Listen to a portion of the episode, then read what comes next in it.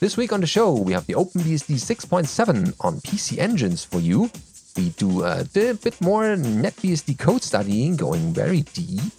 DRM updates on OpenBSD are about, and a booting FreeBSD on HPE microserver SATA port uh, tutorial for you with a three ways multi boot OpenBSD boot tutorial of sorts, and more in this week's episode of BSD Now.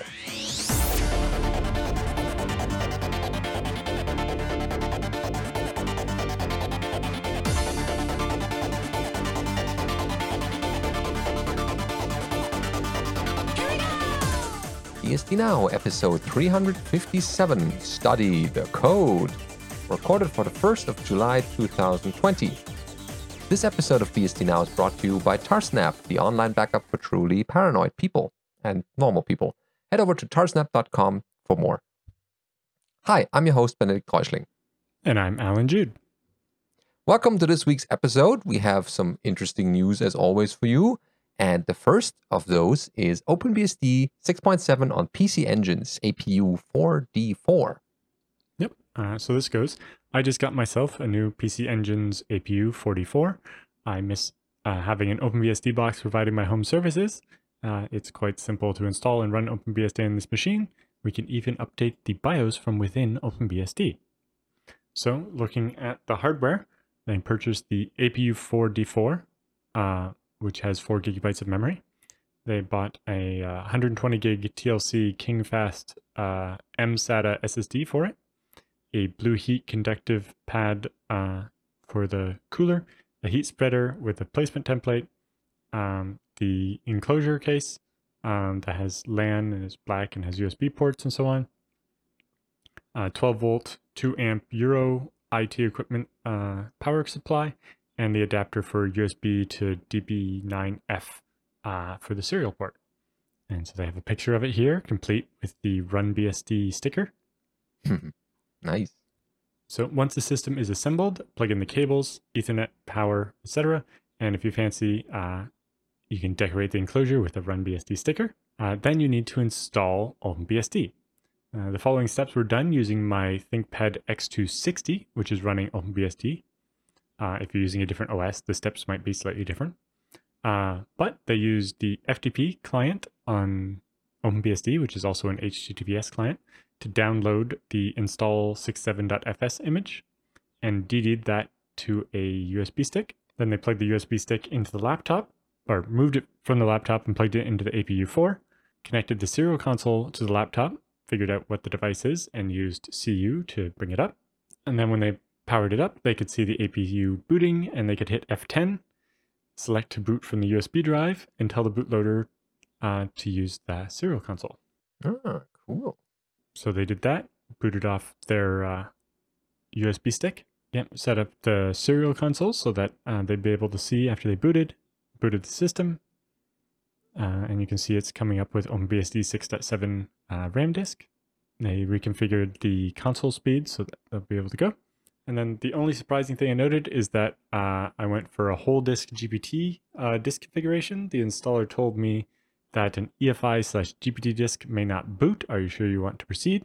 So I answered no and went back with a whole disk MBR configuration. Uh, when the installer is finished, I halted the system, removed the USB stick, and booted the APU off its internal disk. I kept the console connected to keep an eye on that process, but everything went okay without any user interaction at all. And so now Access is available via SSH or via that serial console. Then they needed to update the BIOS. Uh, so the official PC Engine's how-to guide recommends using TinyCore, which comes with a tool called FlashROM. I had a look uh, at it, but abandoned soon when I realized that FlashROM is just available in OpenBSD ports. So uh, from the console or using SSH, grant access to a shell on the APU and just install uh, FlashROM from package underscore add. Then you can grab the correct ROM for your hardware and uh, install it. So they rebooted into single user mode and ran flash ROM to update the uh, BIOS, rebooted, uh, and then they came up with the new BIOS. Ah, yes, there we go. Then they provide the helpful tip uh, for those that might be using the serial console for the first time, how to exit CU, the, the console utility. Uh, so it's tilde dot on its own line. Uh, in case you're interested, he also posted the full D message from the machine over at the New York City uh, BSD user group's D message collection. Uh, he also notes that APMD works uh, in adjustment mode, and the temperature while idling at 600 megahertz seems to be about 55 degrees Celsius. Oh, yeah. So it's always interesting to see what kind of devices uh, get BSDified, if that's the word. Very nice. And people can follow this up on their own PC engines. And uh, yeah, good luck with uh, that little setup, whatever you might use it for. Uh, then, next, the namesake of our episode NetBSD code study. It's a long document, but nevertheless interesting. So they have done, as you would might imagine, NetBSD, a little code study here in uh, the booting section. Uh, they have a little introduction on how booting works, and they link to a FreeBSD book, which is chapter two. I think that's the fairly familiar FreeBSD book. Uh, but the flow of the pro- boot process is easy part first, turn the computer on. Second, BIOS loads mbr.s to memory. Third, mbr.s loads pbr.s from the beginning of the netbsd partition. And fourth, pbr.s loads sector first from disk. Uh, there's a little to do here that does describe this stuff in terms of bootstrap programs, primary, secondary, and zero. But uh, the document is already very detailed, so they skipped that or haven't done that yet. Uh, there's a couple of useful man pages to uh, get into more details install boot, disk label, fdisk, and boot. And further down, they describe the MBR structure, you know, how many bytes are used for the bootstrap code area or the boot signature. Yeah, so like if you're familiar with it, MBR is the very first sector of the disk, so it's 512 bytes, and that has all the code that's responsible for starting up the computer. Uh, well, starting up the OS part. Now, obviously, that's why mostly what it does is read another 512 bytes from somewhere else, which then maybe reads more code from somewhere else. But then you realize it also has to contain the partition table, uh, which is 64 bytes, uh, four slots of 16 bytes each, and a signature. So that means there's only 446 bytes of assembly code responsible for figuring this out one of the things that assembly code has to do is read and understand that partition table. So your partition table can have four parts in it, right? Or four different partitions.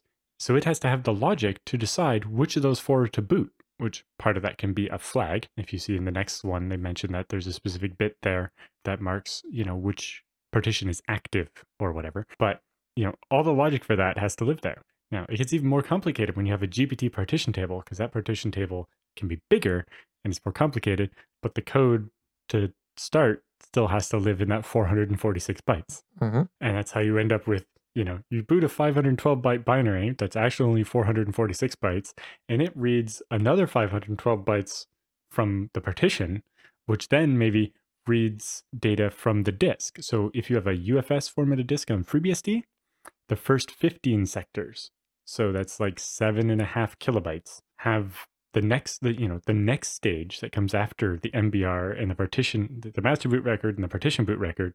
You then have the beginning of the file system has a reserve space for 15 sectors which has enough code assembly in it that it actually mostly c actually but that can read and understand a ufs file system to find the loader or the kernel load it into memory and run it. And then uh, if you've ever looked at the way FreeBSD boots, we don't have one mbr.s we have like four.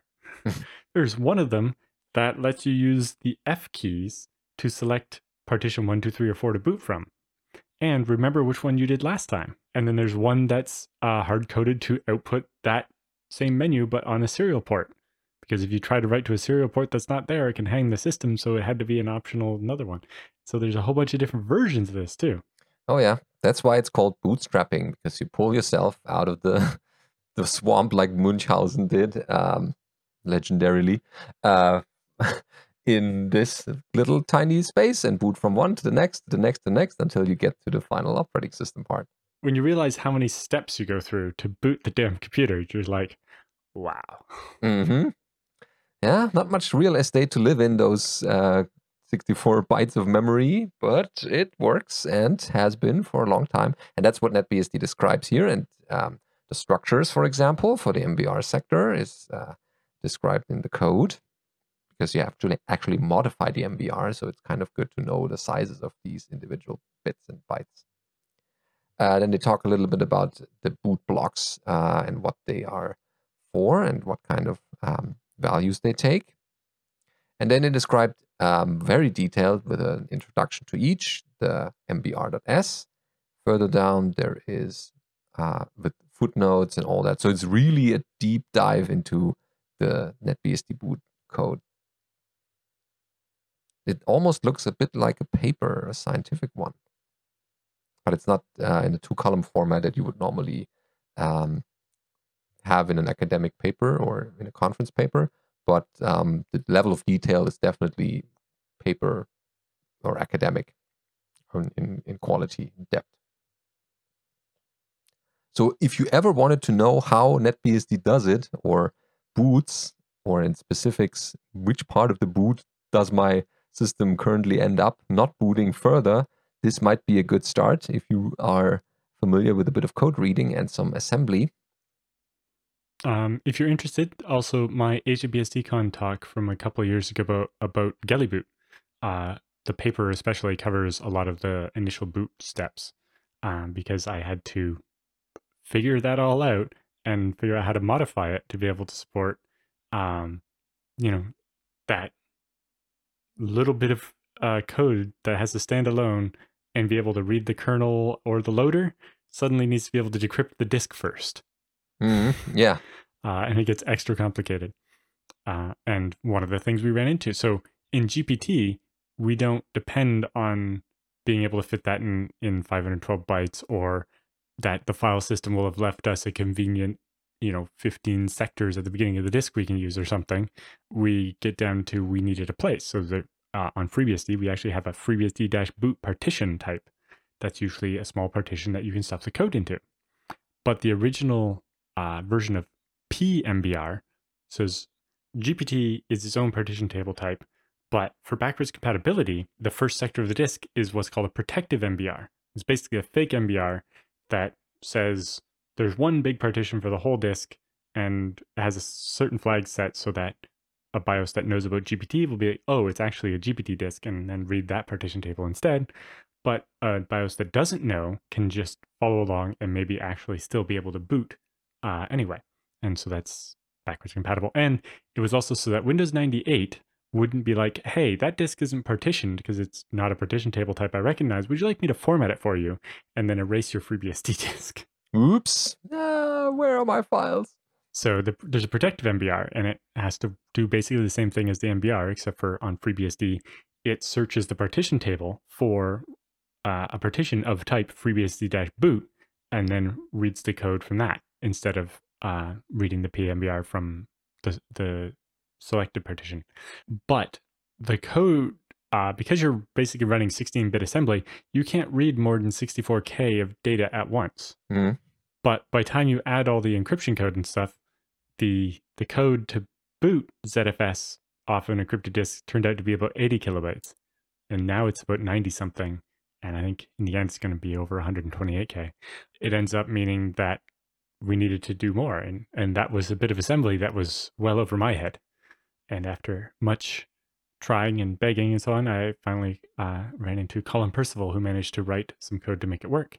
Uh, and that's why you can boot off a fully encrypted disk on FreeBSD now. Oh yeah, really a team effort and uh, a good story that you told. And uh, there's a video, of course, uh, on YouTube. Yes, there's video and a paper for it. So. Mm-hmm. And definitely check out the NetBSD code study. And uh, I'm fairly sure there will be more in this. Uh, it probably takes time to compile all these notes and describe them the way they are, but it's definitely a good introduction to the way NetBSD makes your system boot.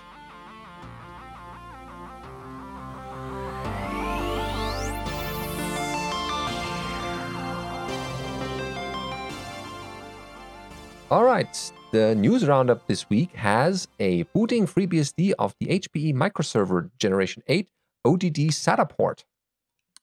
This is over uh, at Rubenerd, which we covered in last week's episode as well. So he keeps blogging and describing his FreeBSD experiences in this case. And writes, My small home lab post last week, or last week we covered that, Generated a ton of questions and comments, most of them specific to running FreeBSD on the HP microserver. I'll try and answer these over the coming week.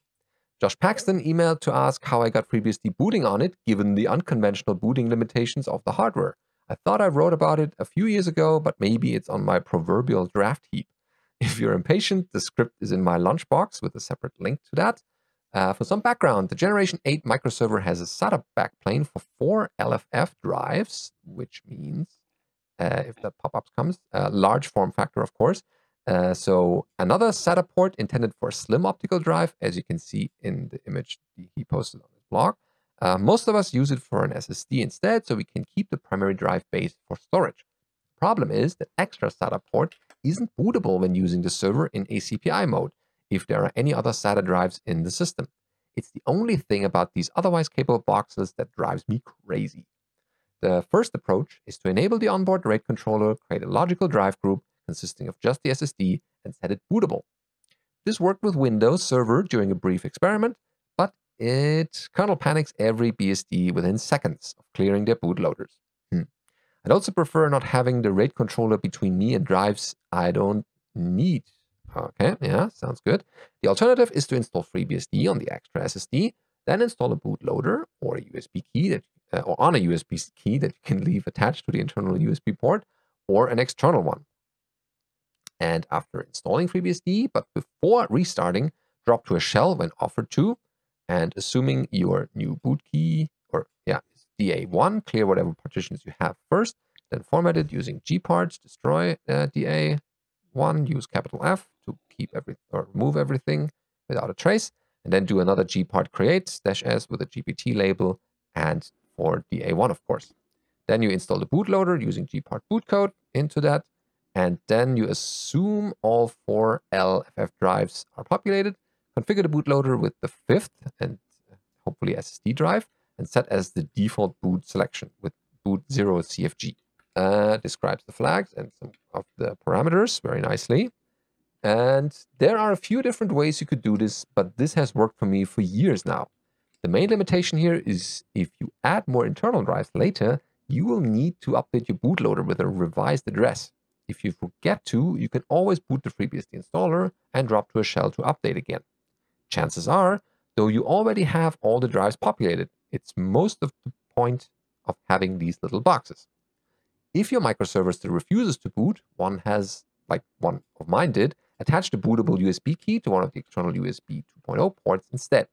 It might just have a flaky internal port on one of mine, but it worked fine in my other one here and in the unit I keep up at my dad's place, which I just realized I forgot to add to my home lab post. okay, so uh, thanks to Rick van der Zweet uh, on the FreeBSD forums for pointing this out back in 2016. I hadn't even considered this at the time. Okay, so fairly straightforward. And yeah, uh, people know how to do this now and can find it on the internet because Ruben blogged about it and will people get to the information. Very nice. Yep. Then next we have three ways to multi-boot for you. Yeah, uh, so this is OpenBSD multi-boot installation for UEFI. So multi-boot installations of a BSD system with another operating system on EFI hardware is not officially supported by any of the popular BSDs. Because of the general interest in this topic, here I have I uh, would like to share my experience with running Dragonfly, OpenBSD, and Slackware Linux on a UEFI Asus laptop. Uh, the only boot manager you need is Refind. The tutorial is appended at the end of this post. I have also attached uh, a markdown file for better readability. So installation of OpenBSD in a multi-boot uh, in multi-boot on a UEFI machine. so each OS is going to reside on its own hard drive slice. The first step uh, of setting your system for multi-boot is slicing the hard drive. In general, if you want to multi-boot uh, multiple OSs, you need at least n plus 1 partitions. The extra slice is for the ESP or EFI system partition. Of course, you have to make sure each partition is large enough for the OS that's going to reside on. As mentioned in the tutorial, I share my experience with installing Dragonfly, OpenBSD, and Slackware Linux. I sliced the hard drive from Dragonfly, which I have exemplary description of uh, over on their handbook. Of course, you will slice the hard drive from the first OS that you are going to install. In the above link on the Dragonfly documentation, I have also described how the ESP can be set up. Therefore, in the following, I will assume your first OS has already been installed and that Refind has been installed into that ESP, and I only consider the specifics of uh, setting up OpenBSD. First of all, I cannot enough recommend that you read the install.amd64 documents on the FTP site for OpenBSD. Of course, this is for OpenBSD 6.7, so in the future, look at the newer version. Prepare the install media for OpenBSD as described on their download page or the FAQ section.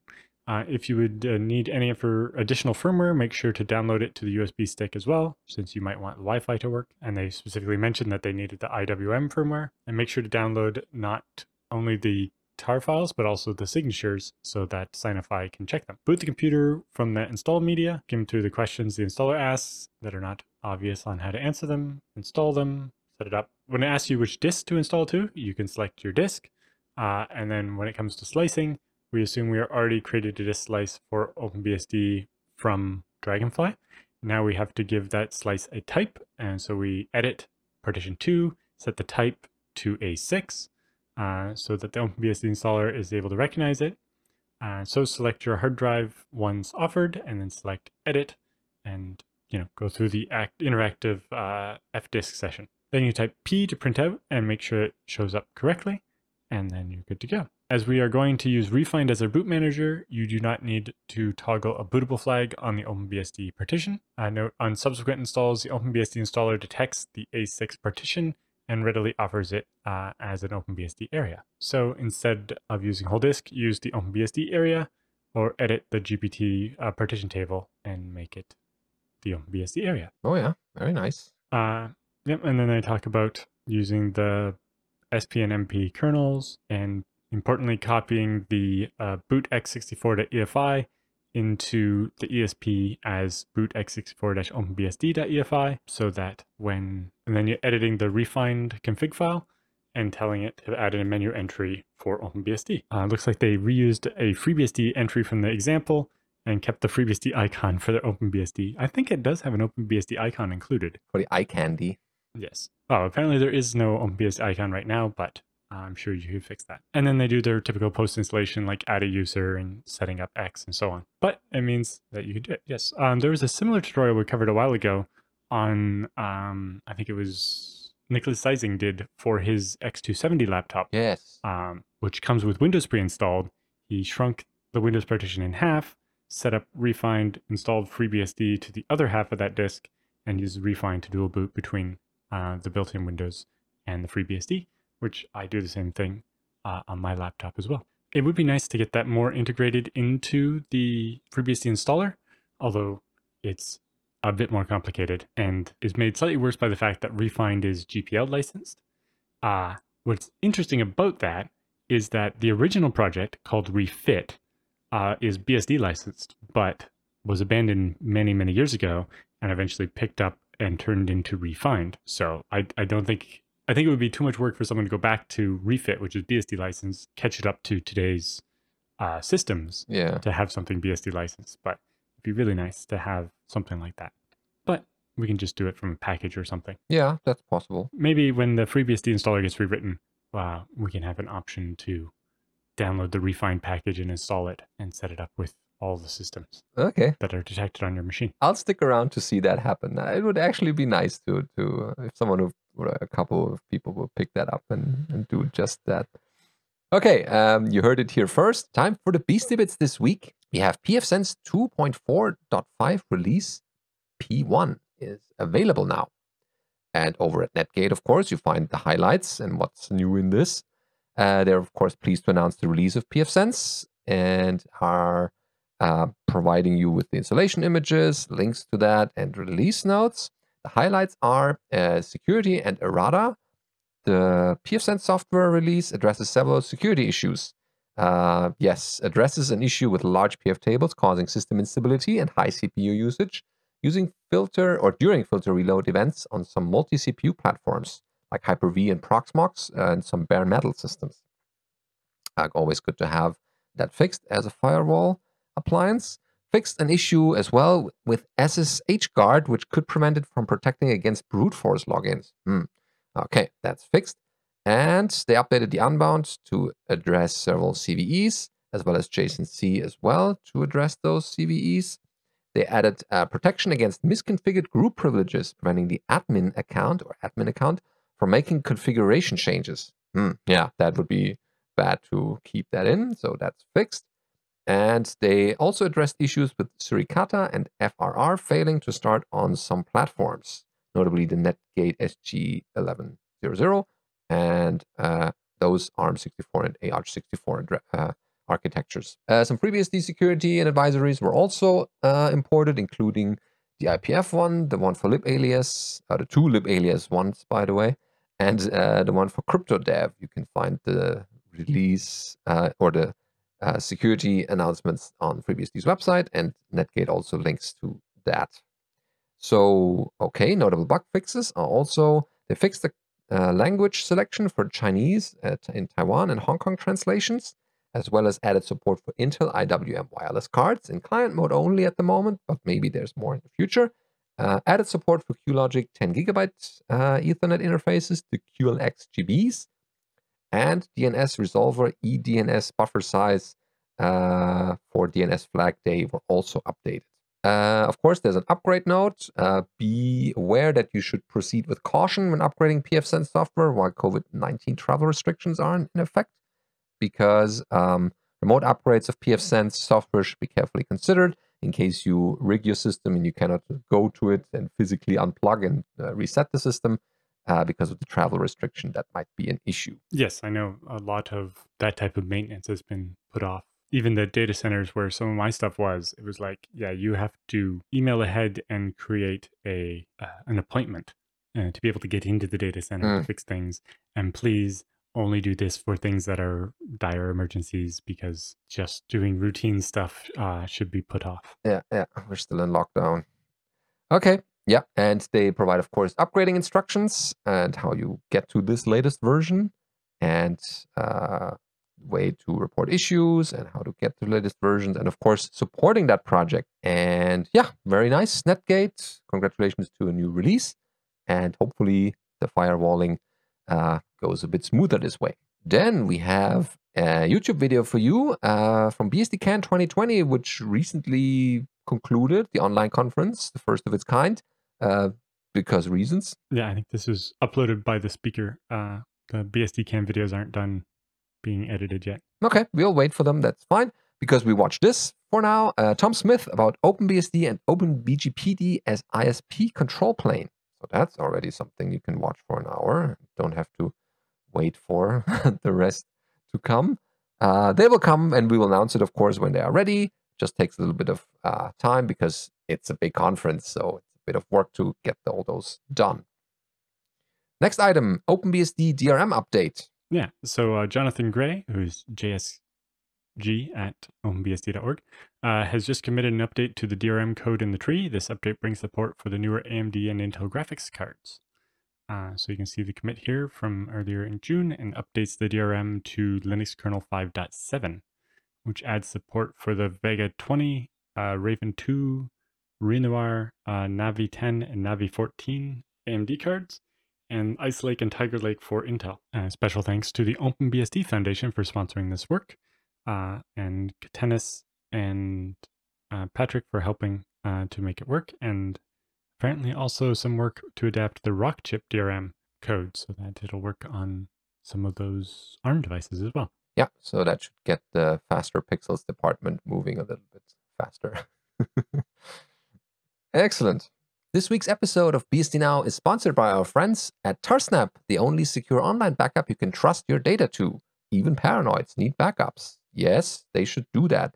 Normal people, paranoids, everyone should have backups. And when was the last time you did your backup? If it was a year ago, that's very old. You should do one. And while you're doing that, you should consider using Tarsnap or taking a closer look at that because that gives you the way to do online backups in case your machine burns down and other things happen. You can still pull it down from the secure web. Why is it secure? Because as long as you keep the key, you can download and decrypt the encrypted backup from the web. No one else can. Uh, the people who have the key, and that should only be you or trusted people that you definitely uh, trust, eh, are the people who can decrypt that.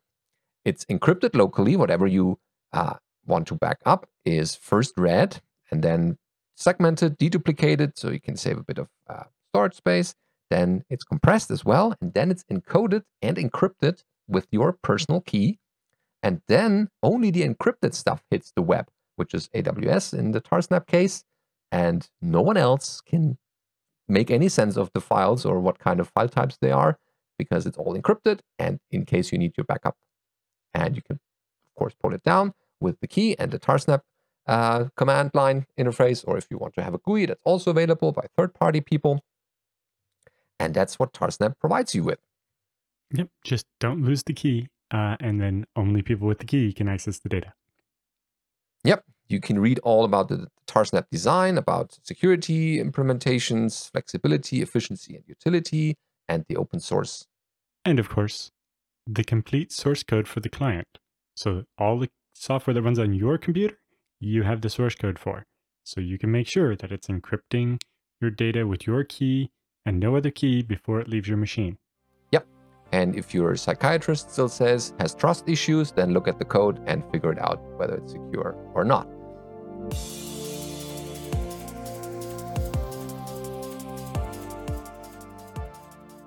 Okay, time for the feedback and questions this week. Uh, we have gotten feedback from a couple people, so we thought we would answer it. Of course, we always do that. Sometimes it takes a bit longer, uh, depending on your place in the queue, but definitely keep sending that feedback to us at feedback at bsdnow.tv. The first we have this week is James with a question about Apple T2. Goes like this. I've been looking at getting FreeBSD to support the new Apple T2 SSD slash keyboard slash trackpad as Linux does. Is there someone in the US who would be interested in a summer job implementing the changes uh, as needed or as documented in Linux code to make this work? Uh, if you know anyone interested in this job, please email, and we provide the email. Uh, both skilled and students with a mentor wishing to try are welcome. Wow, if that's not a job offer, then I don't know what is.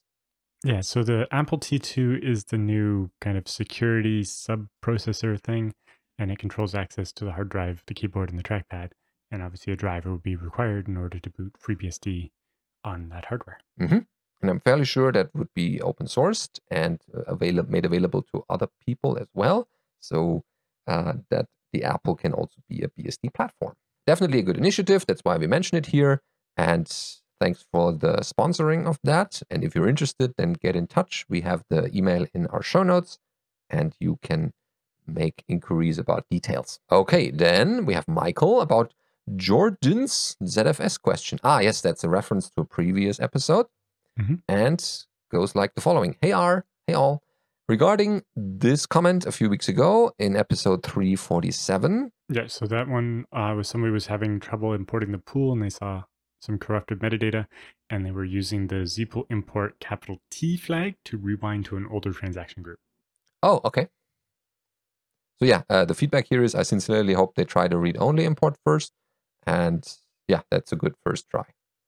Yeah, so if you are going to try any of the rewind types in ZFS, uh, if you set the dash O read only equals on, it will allow you to import it read only without making any changes Whereas if you import read write, you've now changed the, the file system and it means you can't really go back forward again. So yeah, if you're going to rewind, it's usually worth trying it read only first because if it doesn't work, you don't want to have made things worse. You might take other uh, recovery options off the table by making any changes. You know, depending now, in the case of a file system that isn't ZFS and isn't likely to be many, many terabytes. So if you have a small enough file system, what you really want to do is image the whole thing and work on a copy of it so that you can always go back to the unmodified copy. Although that can be impossible when you're talking about, you know, half a petabyte of data or something like that. Mm. Um, but yes, definitely a good recommendation to do uh, the read-only mode and maybe even the dash n flag and trying it that way. Mm-hmm. Yeah, and JT notes to that is, um, yeah, the the recovery. To uh, there is a website ZFS dash recovery. Ah, Okay, so recovery is data, and someone in the open source community should figure out how that works and make the ZFS utility. Okay, so that pretty much Yeah, so this is a, a third party tool that does some ZFS recovery. seems like it. Is it a tool or a service? Looks like it's a tool. Yeah, seems like software. It's very interesting to see ZFS recovery tools that are written in .NET on Windows. Maybe it was for the Windows version of ZFS, but hmm. No, this is mostly built for things like NexentaStor. ah, could be a customer thing that they wanted to have a GUI type. thing. Who knows? Interesting. But yeah, good to know about this. And uh, if you have a similar problem, then you can at least get some pointers where to get help. And doing another one uh, from Rob, uh, FreeBSD friendly registrar. Rob writes, Allan and Benedict, my current domain registrar uses U- Ubuntu. I'd like to switch to a registrar who uses and or supports FreeBSD or any BSD. On the FreeBSD commercial vendors page, I see Pair Networks listed as a FreeBSD user. Yet recent Netcraft reliable hosting company reports list them as using Linux, which domain registrars are FreeBSD friendly. The one I know of is uh, Gandi, the French one. They offer their deepest enterprise level discounts to uh, FreeBSD developers and things like that. Uh, and they've used a lot of FreeBSD and ZFS. Definitely wouldn't say they use exclusively FreeBSD though, but I I like their API. It works well with the Acme.sh client I use for Let's Encrypt. Um, they have a good GUI and they not constantly trying to upsell you on things like other registrars I've used. So that's who I would recommend. Uh, but Yeah, the commercial vendors website sometimes gets a bit outdated because people can change their company's website without notifying us. And if they switch to a different operating system, that we don't get to know about this necessarily. So some of my mentees do, do occasional sweeps of that commercial vendor's website, just remove uh, entries that point nowhere or the domains have expired or something. Um, but the information in there is sometimes a bit stale, but definitely keep looking there for um, an idea of where you could host your little project. And uh, if something doesn't work, then let us know and we'll remove it there or update it. So, um, but yeah, the recommendations Allan gave you are definitely a good start. Okay, I think that should pretty much wrap up this episode. Uh, thank you for listening. As always, keep us updated with something that you found on BSDs or anything that's on your mind, uh, feedback wise, and let us know at our uh, email address feedback at bsdnow.tv or check out our website, bsdnow.tv.